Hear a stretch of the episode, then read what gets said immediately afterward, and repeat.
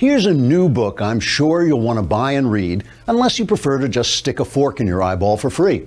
The book by Philip Nel is entitled Was the Cat in the Hat Black? The Hidden Racism of Children's Literature and the Need for Diverse Books. I know, that fork in the eyeball is looking pretty good, isn't it? In a wonderful article over at Newsbusters, Tim Graham delves deep into Philip Nel's philosophy. Nel apparently believes that there may be racism hidden in our favorite children's books, and that if he can ruin our enjoyment of those books, he might be able to pick up a couple of bucks and some publicity without ever having to do anything worthwhile. Thus, Philip Nel asks the all important question Is the cat in Dr. Seuss's Cat in the Hat books really a black person? If you answered, no, you knucklehead, he's a gray and white cat, then you may not be an English professor like Philip Nel. You see, Philip Nel is an English professor, and so he has enough free time on his hands to look deeper into the substrata of the Cat in the Hat books. He says the cat's top hat and white gloves show that his character has its roots in minstrelsy, the practice of white performers pretending to be black in order to entertain people instead of writing useless books about the cat in the hat. Now, to me, the question of whether the cat in the hat was really a black person seems simple. If you remember the story, the cat in the hat bursts into the home of two children and turns the place upside down while teaching them the important lesson that it's fun to have fun, but you have to know how. Obviously, if a black person did that, he'd be arrested. So the question answers itself. But Philip Nel also opposes Babar the elephant. He says the Babar books present colonialism in a good light because Babar becomes more civilized and European and is thus more greatly admired by his native people. This also happened to Gandhi and Bishop Tutu, but they didn't have the funny long noses, so it doesn't count. An article about Nel's book in Time magazine suggests that we combat the hidden racism in children's books by asking our children some important questions while we read the books to them, like whose point of view is this story favoring? what kid wouldn't love to be asked that in the middle of reading his favorite book? If nothing else, Philip Nel's book has proved that The Cat in the Hat was right. It is fun to have fun, but you do have to know how. Obviously, Philip Nel doesn't know how. Or maybe he just didn't listen to the cat because he doesn't like black people. Trigger warning I'm Andrew Klavan, and this is The Andrew Klavan Show.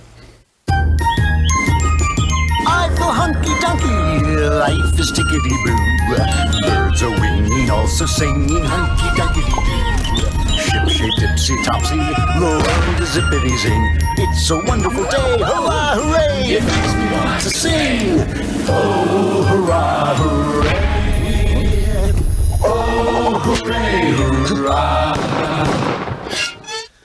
All right, boy, it is the Cl- Klavanless weekend is upon us already. That was the fastest week. We are just, that's how entertained we are. We're just that entertaining. We have Sebastian Gorka, advisor to President Trump. He's going to join us to discuss the news of the day. And meanwhile, we're, so we're going to stay on Facebook and YouTube so you can watch the interview. But that doesn't mean you shouldn't subscribe. You should subscribe to thedailywire.com to support us, but also to be in the mailbag. We had a good mailbag yesterday, answered questions. All the answers were 100% correct and changed people's lives, some of them for the better.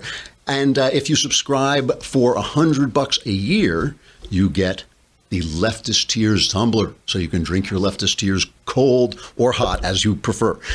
Um, also uh, you know my wife was saying my wife yelled at me yesterday. She said i'm picking on michael knowles. You know i was because i was saying if you go on and review the show and maybe subscribe on itunes the show will move up the ranking. It's not a question of how many people listen it's how engaged you are. And i was making fun of knowles and knowles is doing a wonderful show and his his went up. He got people to review it which i never pay attention to. And so his show went higher than mine. I was saying we should destroy him. Don't do it to destroy him. I'll destroy him personally after the show but please do go on and review the show and uh, make sure it moves up over the rankings and humiliates them no matter what my wife says.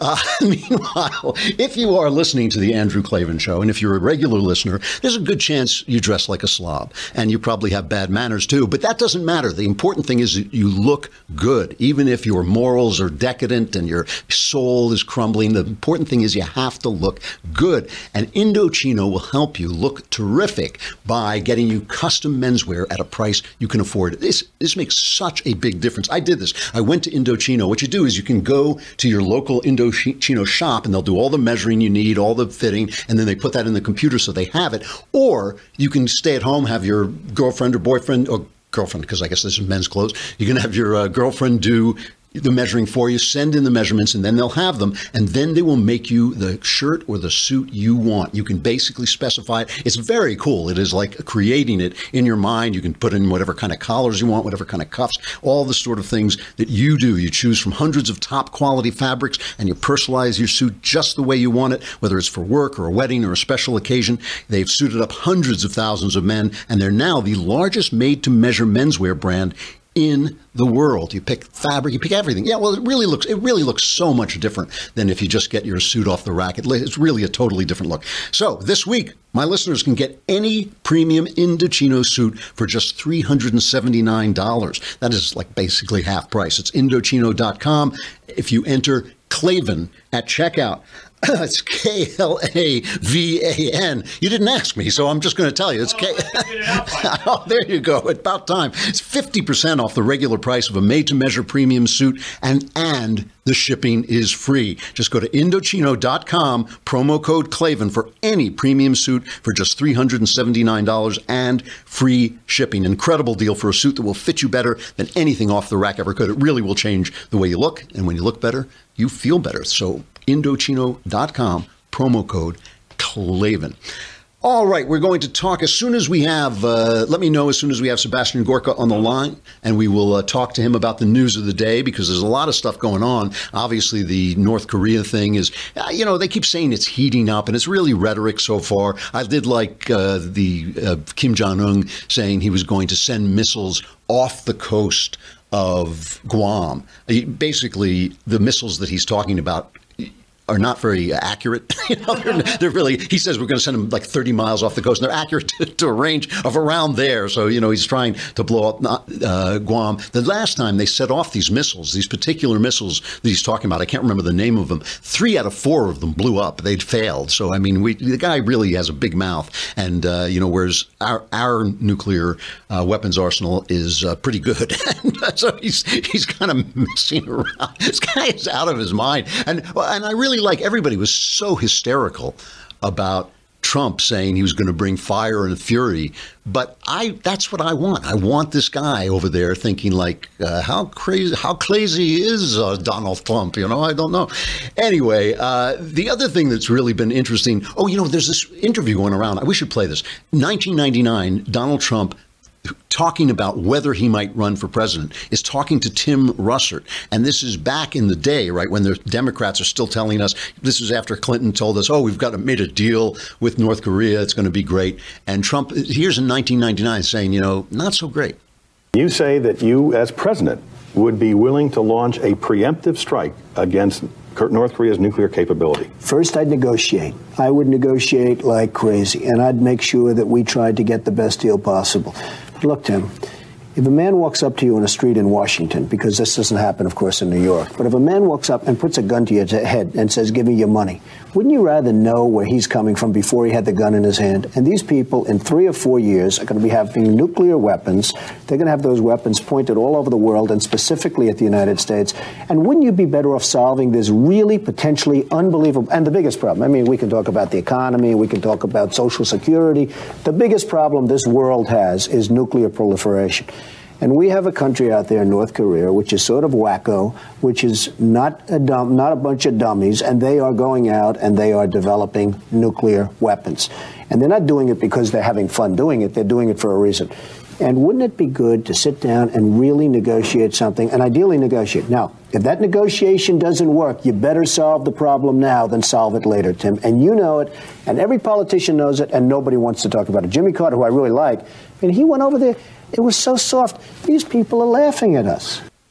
Jimmy Carter undermined Clinton and really convinced him to go ahead with this stuff. You know, it really, I, he says he really liked him. That was back in the days when he was a uh, Democrat. But, you know, so he's been talking about this, and it is true that everything that's happening now, he inherited. I mean, you cannot blame him. And yet, the press, no matter what this guy says, you know, no matter what Trump says, it's always going to be the, uh, it's always going to be the, the, the most negative uh, approach they can take to it. So, so anyway, he's he's you know Kim Jong Un is threatening Guam. The guy in Guam is happy that Trump is standing up to him. We have the uh, governor of Guam uh, had this to say. As far as I'm concerned, as an American citizen, I want a president that says that if any nation such as North Korea attacks Guam, attacks yep. Honolulu, attacks the West Coast, that they will be met with hell and fury. What I'm concerned about is if a U.S. senator says initiate an attack and, and causing a war, and remembering that there are there in the Mariana Islands, uh, this is American sovereign soil. This is 600 mile archipelago of islands similar to Hawaii, where there are over 200,000 American citizens. Right. So it's important that as we make decisions, that those folks that are in a position of leadership, that they understand too that war is the last option because not only will tens of thousands American military forces and dependents uh, be affected uh, by a regional war, right. but because the Western Pacific has American soil in it, then a couple of hundred thousand Americans uh, could get caught uh, in the crosshairs. So that's Eddie Calvo, the governor of Guam, saying he's happy Trump is saying this. We're Americans over here. We want a strong president standing up to him. We have Dr. Sebastian Gorka, a dep- the deputy assistant to President of the United States, Donald Trump, and also one of the most articulate uh, and uh, enthusiastic defenders of the President of the United States. How are you doing? It's good to see you. We have we've never met. It's wonderful nice- to find it's wonderful to uh, finally electronically meet the great Klebinator. I, appreciate, I, appreciate that, and I appreciate uh, knowing that at least somebody in the White House is listening, so that we can set everybody straight uh, over there. Um, now, you, we've been watching this uh, North Korea thing, and I think that uh, the press has reached a, a level of uh, peak hysteria over. Well, they reach a level of peak hysteria over everything the president does. But you yourself have compared this to the Cuban Missile Crisis, and I remember that that. That's not a good thing. That was a very uh, near miss. Do you really think things have ramped up that far?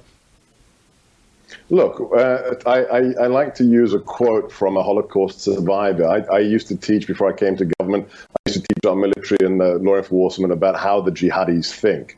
Uh, and um, I use a quote from a Holocaust survivor who was asked after his whole family was killed in the death camps during World War II. There, somebody asked him a really facile question. So, what's your take home from your experience? What, what's the big so what of, of the Holocaust? And this, this 80 year old man said, Oh, that's easy. When an, a group of individuals repeatedly says they want to kill you, sooner or later you should take it seriously. Mm. Uh, and whether it's Nazis, whether it's the Soviet Union with 20,000 plus nuclear warheads, or whether it's the hermit regime that is constantly saying that they are acquiring these weapons to use them against us and now says they're going to actually bomb Guam, at what point do you say, basta? Enough is enough, and say uh, diplomacy, and, and more importantly, the attitude of 1938 Munich, appeasement does not bring what you expect it to bring when you're dealing with dictators. So I think the analogy stands. I think the analogy stands, Andrew. So John Bolton says basically we're going to have to choose between military action now and living with a, a nuclear North Korea. Uh, are, you, are you convinced that that's where we are? That that's those are the choices we have? I think uh, the choice is very, very much uh, the, decision. There's a decision, decision tree moment right now, whether we go left or right. And the decision tree branches in Pyongyang. It is up to North Korea. Rex Tillerson has said there is a very easy signal you can give. He gave it three days ago. He said, if you stop ballistic missile testing, if you swear you're not going to do illegal ballistic missile testing, you will understand what happened at the UN Security Council on Saturday when everybody, including your rich uncle China, said, no more, no more. They, ha- they have no friends. They've got no friends left. Russia voted with. Think about think about all the insanity of the you know Russia collusion delusion, the Russian concussion. Right? They voted with us to stop this. So did China. It, the ball is very much in North Korea's court right now. So the New York Times ran a piece. I mean, they, they have been this one of the most hysterical uh, venues for reading about the administration. And they ran a piece saying basically that the administration is at odds with itself, that everybody is taking a different tack. The, f- the funny thing is, it doesn't seem that way to me. I mean, it seems like there's a little good cop, bad cop going on, but everybody seems to be saying pretty much the same thing, though Donald Trump uses Donald Trumpian language, they all seem to be saying the same thing. Is that is that's my impression? Is that what's going on?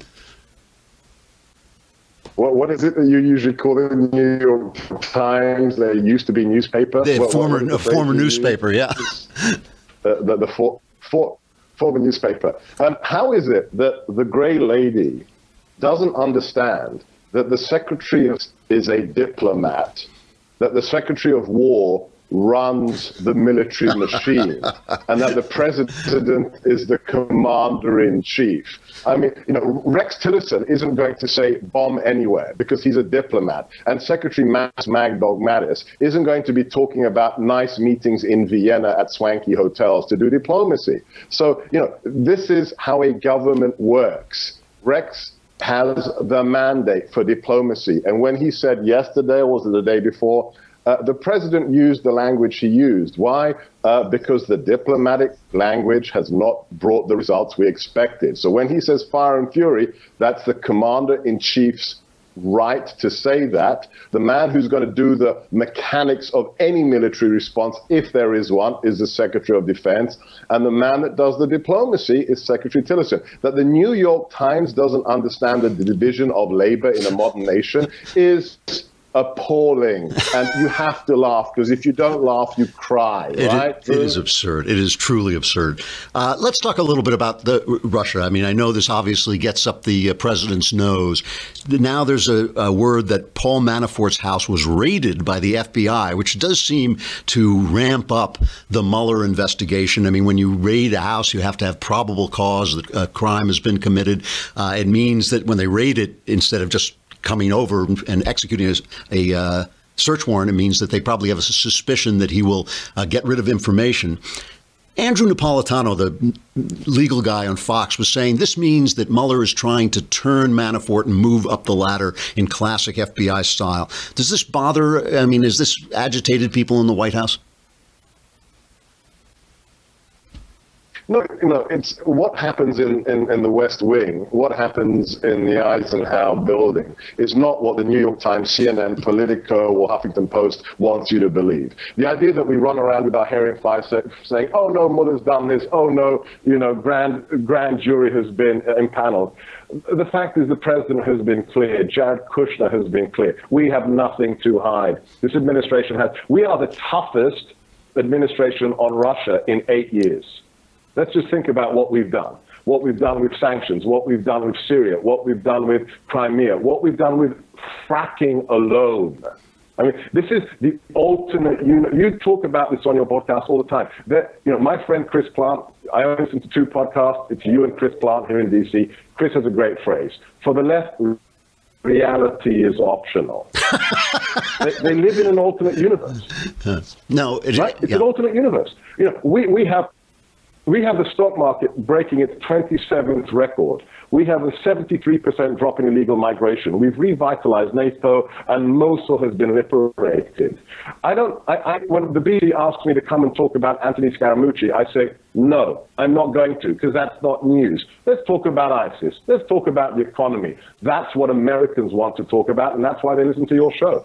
Well, th- well, th- thank you. If, if indeed, they, I hope they are, and I think, but but I the the thing about Anthony Scaramucci and the and the chaos and the the tweets. I, I shouldn't call it chaos. The staff changes in the White House and the tweets from the president because he does seem to get angry about the Russian investigation. And as I've said on the air numerous times, I don't blame him. But it does seem to distract from the legislative agenda. If there is one place where the administration seems not to be able to get things going, it is wrangling the cats in Congress. I mean, it, there was just this exchange between the president and Mitch McConnell, where Mitch McConnell says his expectations are too high, and Donald Trump said, "Yeah, well, you've been promising for seven years to do this." But one of the things that that did bother me was that some of this stuff in the White House was going on while they were debating the health care bill. And I wanted to see Donald Trump, who really is a good, he's very persuasive when he pays attention and when he focuses on this. I wanted to see Trump kicking butt in the Senate and getting those guys in line. Is there, is there any truth to the idea that there is distraction in the White House that keeps the legislative agenda from getting through?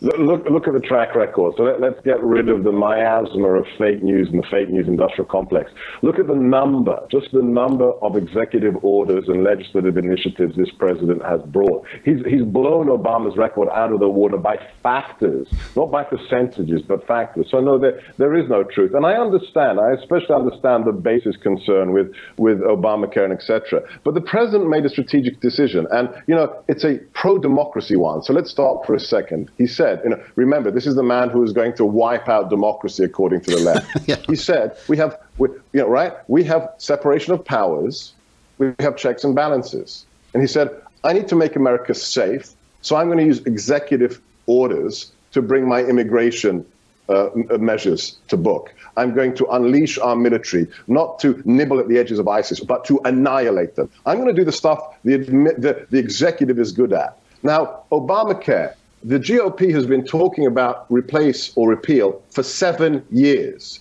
And we made, the president made a strategic decision. Let's allow Capitol Hill to follow through on seven years of promises. Maybe it was a mistake to make that decision and say, okay, show us what you can do, because clearly they failed um, it's not our intent to do everything because there's a reason we have a Congress. There's a reason there's a House of Representatives and a Senate. Um, so it's it's actually respect for the protocols and the traditions that made the president say, "Okay, Obamacare, show us what you can do, Mitch McConnell," and this is where we are today. Let me ask. I, have one more question, and I'll let you go. I, ha- I, have to ask about this Wall Street Journal piece yesterday that basically um, went after Steve Bannon, uh, who is obviously uh, Satan in the minds of the press. And it's funny, you know, I know a lot of people who really dislike Steve Bannon. I knew Steve when he was a Hollywood guy. He was never anything but gracious and polite to me. That was my entire experience of him. But I do know a lot of people that I trust and love who've had terrible run ins with him. So the Wall Street Journal says that Steve Bannon and his alt right minions are basically waging war against McMaster and go after anybody who is, uh, you know, uh, in a different faction. Fantasy or reality? Bogus, totally bogus. I mean, really. You know what? You know what this is? It's lazy journalism. Instead of actually finding out what's going on, you exploit the tropes that people expect. There's got to be the Goldman Sachs globalists vying for influence against the Pepe the Frog nationalists. It's just lazy. It's just hackneyed. You know, when you know, I thought as as the son of immigrants, as the son of a man who escaped from a communist political prison, I thought I was adequately cynical about the media. I had no idea. No idea. Yeah. I mean, when I came in January 20th, I, I, swear to you on the I got a Bible here, okay? I'm going to swear on my Bible, okay? 80 to 90% of the stories I read in the mainstream media about the West Wing have nothing to do with reality. Not only that, they are 180 degrees out of whack with reality. I just read an article yesterday that I am on the short list to be strategic communications director of the White House false, not true. you know, this is just eighty percent, huh? That's a, I, I can't explain. Eighty percent, eighty percent. I've I've come in and I've read no. articles. I was in the room when the issue was being debated 36 hours beforehand, and the story is diametrically opposed wow. to what was happening in the building at the time. It's lazy journalism. It's cheap it's lazy, it's saddening. You know, they, they still they have a psychological block with November the 8th. They can't get over the fact the New York Times said 92% victory for Hillary on the day of the election. What did the Huffington Post say? 98%. Guys, you're bankrupt. you're morally, ethically, and technically bankrupt. well, well, tell tell Steve if he ever wants to come on. We would love to have him on the show to talk to him. Uh, thank you very much. You are one, really one of uh, the president's most uh, eloquent defenders. He's lucky to have you, uh, Dr. Sebastian Gorka. Thanks for coming on. I appreciate it. It's just an accident. just keep doing what you do. Thanks, Drew. Thanks a lot. Really interesting. I mean, I have to say, like, if you're the president of the United States, you want that guy talking for you because he really does. He really does defend him and makes a case. All right, so you know, we were talking before about how lousy you look, and you know, I I can't drive this home to to my audience, uh, you know, uh, hard enough how bad you're dre- dressed and you know your manners and all this stuff. And you can't and you can't keep thinking that it's too expensive to do this because now with the internet there is all these wa- there are all these ways that you can dress well, and one of them is five four, the five four club. It, looking good doesn't have to cost a fortune. Five Four Club has actually revolutionized the way men shop, and I know I have tried everything I can. Mostly, I just come in and Jess dresses me. I come in, I'm like that the, the two dimensional paper doll, you know, that just folds my clothes over. You can't see the tabs over my shoulder. Jess, just dresses me. I stand there like this, and she pushes me onto the set. But you know, I used to have, I used to actually go to people who would buyers and all this stuff, but they're just trying to sell you stuff. At 5-4 Club, they will send you each month a curated box of two to three items that are handpicked to match the current season and your style. You fill out a little form and you tell them what you like and you tell them what kind of uh, way to dress. These guys have been helping men with fashion for over 15 years and they've shipped to over 100,000 men every month. They know what they're doing, so if you don't, that's okay. 5-4 Club will help you build your wardrobe one month at a time you get about $120 worth of clothes each month for just $60 a month. Uh, and you can pause or cancel at any time, no commitments. It's not like you know you have to stay on for a year or anything like that. And as a Five Four Club member, you'll also receive up to fifty percent off items in their online shop and access to exclusive members-only items, free shipping, and size exchanges. Go to 54club.com right now and enter promo code Klavan. Oh no, I was I was afraid that would happen. This is the these are the kind of people we work with here. It's K L A V A N. They'll give you fifty percent off your first month's package plus a free pair of sunglasses. I got a pair of their sunglasses. I this is what a nice guy I am. I gave I got these beautiful aviator glasses, and Jonathan Hay just recently got his aviator's license, his pilot's license, and I've let mine lapse. You know, so I gave I gave them to Jay. Hay. They look great. They really do. Fifty percent off your first package at Five Four Club, spelled F I V E F O U R club.com. Promo code Klavan, 54club.com. Promo code Klavan. Looking good does not have to cost a fortune, and the way you look now is simply inexcusable. All right. Well, that was a really inter- interesting interview, and I mean, I think, you know, obviously he means to come on and defend his chief, and he does it uh, with real eloquence. He's very well spoken in all this, and but but swearing on a Bible that 80% of what you read in the press is not true. And you know, I try not to bring a lot of this stuff on. I look very carefully at where the sources are. You know, they say sources close to this one, sources close to that one. Because remember, every source, just like every person, has a motive. You know, is trying to sell a certain bill of goods. So when when you're looking at a, an un, an anonymous source story, you have no way to judge where that guy is coming from, where that source material is coming from. And I know there are great reporters out there, there really are, but some of this stuff, you know, if you're in the White House and you hate Bannon and you're on the other side, you might be feeding them one side of the story. If you like Bannon, you might be feeding them the other side of the story. So that was, you got, uh, you know, uh, Dr. Gorka's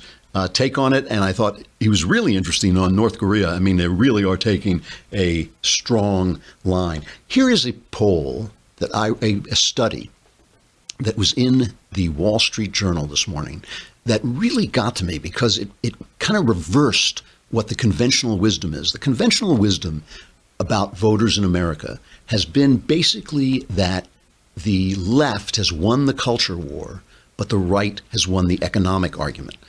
The idea is that we all know that free markets and free minds do better for people, but we all want to be you know, we're all fine with gay marriage and abortion, and that basically that is over, and the left has won. The voter study group, which has brought together a bunch of people from different political points of view, it's not a one-sided. Uh, it's not a one-sided group.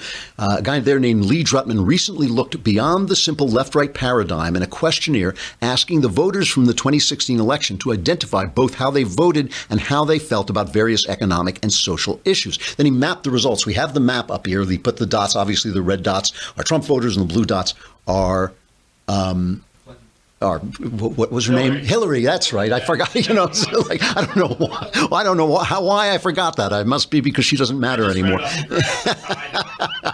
it must, must be because she just doesn't matter anymore. I think that's what it is. Uh, and while, while most Hillary Clinton voters were deeply liberal on both the social and economic axis, the surprise was the Trump voters who were very conservative on social issues but moderate on economic ones. By Mr. Drutman's count, 73% of all voters were left of center on economics. And this is what our man Henry Olsen, who is so good at predicting elections, this is what Henry Olsen has been saying that basically we want a safety net. We want to know that we're not going to fall through the cracks. We want to know that if the factory leaves town, we're, you know, our children are not going to starve. And we think the government should be, is rich enough to help us with that. Uh, most of the remaining Trump supporters were quite moderate on economic questions. After the election, the so-called never Trumpers, this is an article in the in the journal. Uh, after the election, the so-called never Trumpers claimed that each of their favored candidates would also have beaten Mrs. Clinton. Mr. Drutman's figures show what a pipe dream that is. A presidential candidate like Ted Cruz, who defines himself primarily through right-wing economic policies, begins with nearly three quarters of the electorate in the other camp. Such a candidate isn't likely to go very far. Now, I don't know. That's a little unfair to Cruz because Cruz is very socially conservative, but that's my instinct too that Ted Cruz could never have won that election. While the great majority of voters were liberal on economic issues, a small majority were social conservatives at the top of the diagram, enough to swing the election to Mr. Trump. The crucial differences between the two parties came down to social concerns, including pride in America immigration, and especially moral issues such as abortion and gay marriage. The social conservative awakening that helped elect Mr. Trump came when voters recognized that the liberal agenda amounted to something more than a shield to protect sexual minorities. It was also a sword to be used against social conservatives. And that's what I think too. I don't think people really care what gay people do. I don't think they care if they get married. I don't think they care if people are, um, you know, I mean, who goes, who lies awake at night worried about whether some guy he doesn't know wears a dress or not? What they're worried about is their rights to act on their conscience. Because here's the big surprise your conscience is actually more important than your sexual equipment. What you do, protecting your conscience, is actually more important than protecting your sex life. Look, I want you to have whatever sex life you have. I could not, I seriously could not care less what people do as long as it doesn't scare the horses and that it's uh, done with adults and that it's consensual and people, it's just not my business, okay? This is, might not be what I said to you if you were my pal sitting here. I might say, you know, you might want to live your life a different way. But if I don't know you, it's none of my business, and I don't want the law kicking down your door to get into your bedroom. But the thing is, once you start to say to me that I have to, I have to like it, I have to love you, I have to uh, participate in your wedding, then to me that is just way, way out of line. And I'll tell you, you know, I, I want to bring this to a, a larger question about the way we look at sex in this society at this moment. But first, first, you can't see what I'm saying if you can't see. And you can't see if you're not wearing good glasses or contact lenses. And many of you, I know I stopped wearing contact lenses because it was just too expensive to get the good ones. I'd wear them too long, so they, you know, I wouldn't be spending all this money. They start to hurt my eyes. It, it was really bad. But that was because just about four companies have controlled 97% of the contact lens market until now, because now there's Hubble, H U B B L E, and they will sell you premium contact lenses online so that you can get a fresh pair of lenses every single day. 60 contacts for 30 bucks. That's one dollar a day. Okay, one dollar a day, and they come to your door. This is as half the price of other brands. You go to HubbleContacts.com and you can get your first two weeks for free. These are quality daily lenses, half the price. Contacts are expensive because of this monopoly that these guys are breaking through. Hubble sells directly to you so they can offer contacts for half the price and they can send you to an optometrist if you don't have a prescription today because you got to get a prescription, obviously, for your good contacts. Uh, getting contacts has never been more convenient or affordable. No more overpaying or overwearing. Go to HubbleContacts.com to get your first two weeks of lenses for free. 15 pairs of lenses for free. You really can't beat that deal. Hubble is offering my listeners two weeks of free contacts. HubbleContacts.com, and you can get 2020 vision for half the price. That's HubbleContacts.com. You know, people say that our society is sex obsessed, but I don't think that's right. I don't think it's sex obsessed. I think it's spirit deprived. I think that we, are, it's not so much that we look at the world through our sex lives and our sexual and think that our sexual proclivities are our identities. It's that we don't understand that our identities, that we are spiritual creatures. We have let people talk us out of what we know for a fact. You know for a fact that you are you. And you know, I was reading this uh, this New York magazine has a sex diary, okay, where they ask people to, uh, you know, uh, they ask New York, typ- typical New York readers uh, to record a diary of their sex lives. And Glenn Reynolds on Instapundit, excellent, excellent site, he he posted posted this one of these sex diaries of this woman who's trying to find a mate. She has a matchmaker. She goes on Match.com, and she's a typical New York writer, uh, New York reader. She's I don't know. She's in the some kind of uh, editorial type position and all this stuff. Obviously, very well heeled. She has this description of her dates. There's three dates in this diary. I'm just going to read you one. 7:30 p.m. Shower, blow dry dress, agent provocateur push up bra with matching lace panties, a low cut slinky top, white slacks, and high sandals. I'm sun kissed from my weekend, weekend in the Hamptons. I look and feel like a million bucks.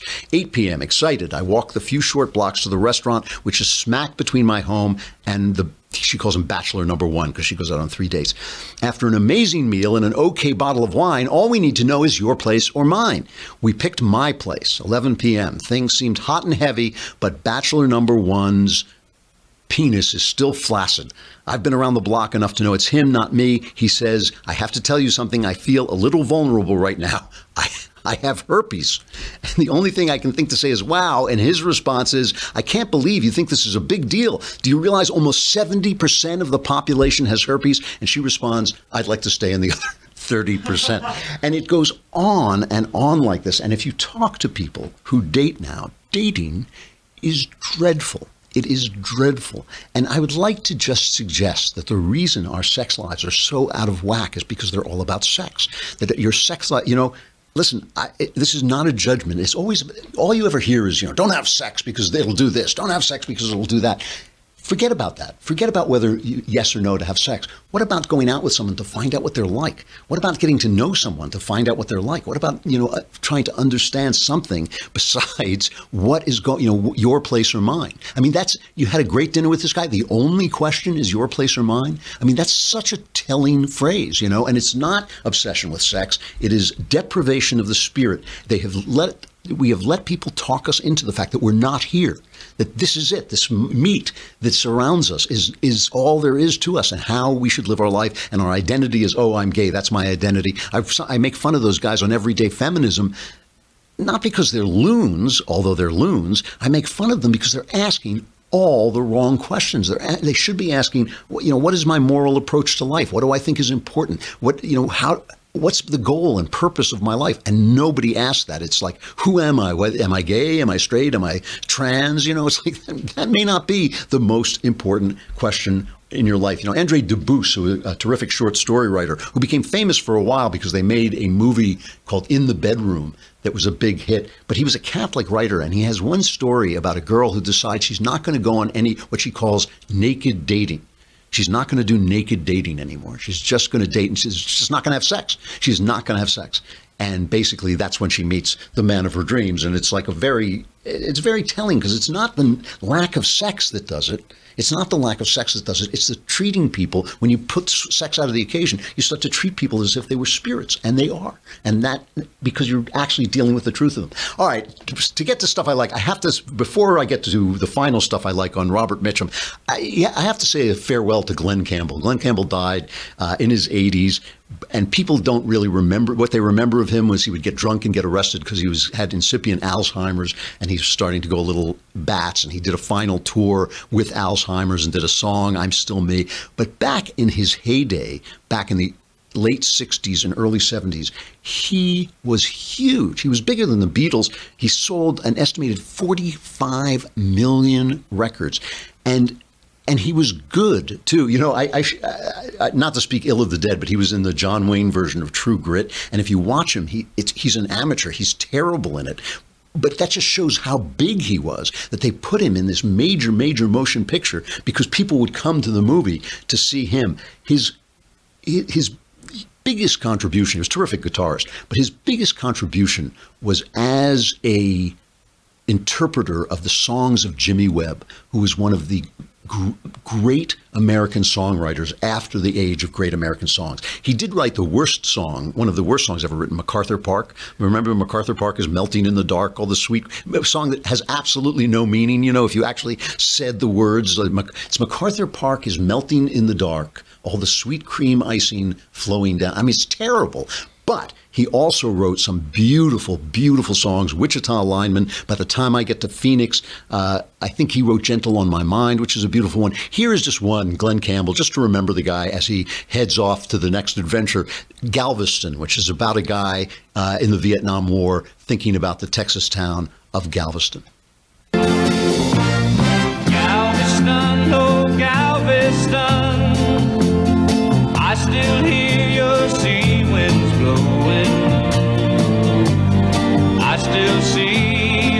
her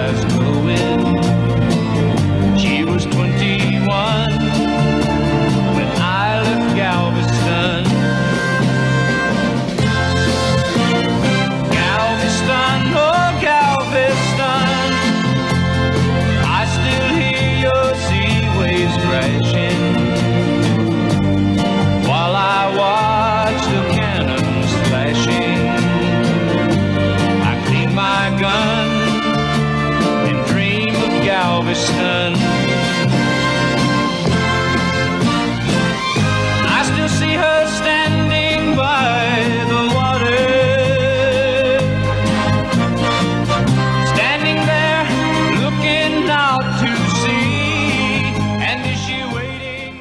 Really it, it- Jimmy Webb was just a wonderful songwriter, and that's it is a lovely song. Glen Campbell, the great interpreter of, the, of Jimmy Webb's song. I remember back in those days, I actually went to Galveston, which is a seaside resort, and I was crossing the causeway, and they just blast that song. I don't know if they do that anymore. It was a long time ago. All right, stuff I like. The final Robert Mitchum.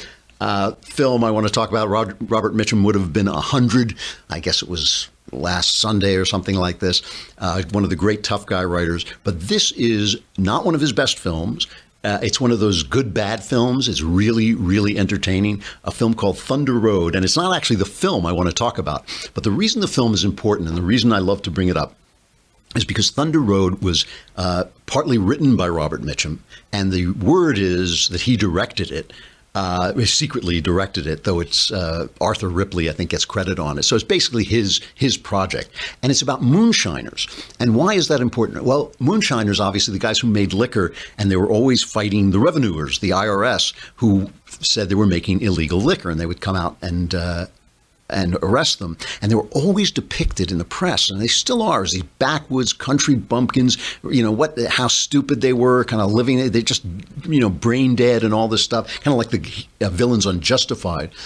But the point of the movie is, why is the government bothering? These people in the first place. Why can't they make that? If you can make your own liquor, why can't you make your own liquor? And it, you know, it doesn't actually come out and say that, but it just humanizes uh, bootleggers. And my favorite part of this movie, which, like I said, is one of those good bad movies. It's kind of a, it's kind of bad, but so much fun to watch. Is that Robert Mitchum co-wrote and sang the theme song, which is one of those great movie theme songs that describes the plot of the film. So here is the theme to Thunder Road, sung by and written by Robert Mitchum. Let me tell the story, I can tell it all. About the mountain who ran illegal alcohol. His daddy made the whiskey, son he drove the load. When his engine roared, they called the highway Thunder Road. Sometimes into Asheville, sometimes Memphis town. The revenuers chased him, but they couldn't run him down. Each time they thought they had him, his engine would explode. He'd go by like they were standing still on Thunder Road. There was thunder, thunder over Thunder Road.